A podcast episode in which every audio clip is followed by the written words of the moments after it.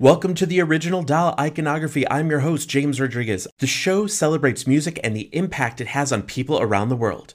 The show features artists, songwriters, and producers who have made a lasting impact on the music industry and helps to raise awareness for important causes.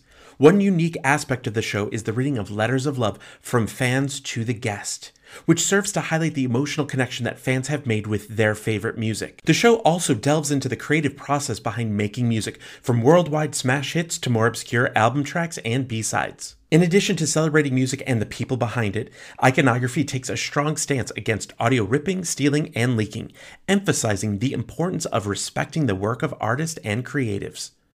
By promoting ethical practices and supporting those in need, iconography showcases the power of music to inspire and unite people from all walks of life.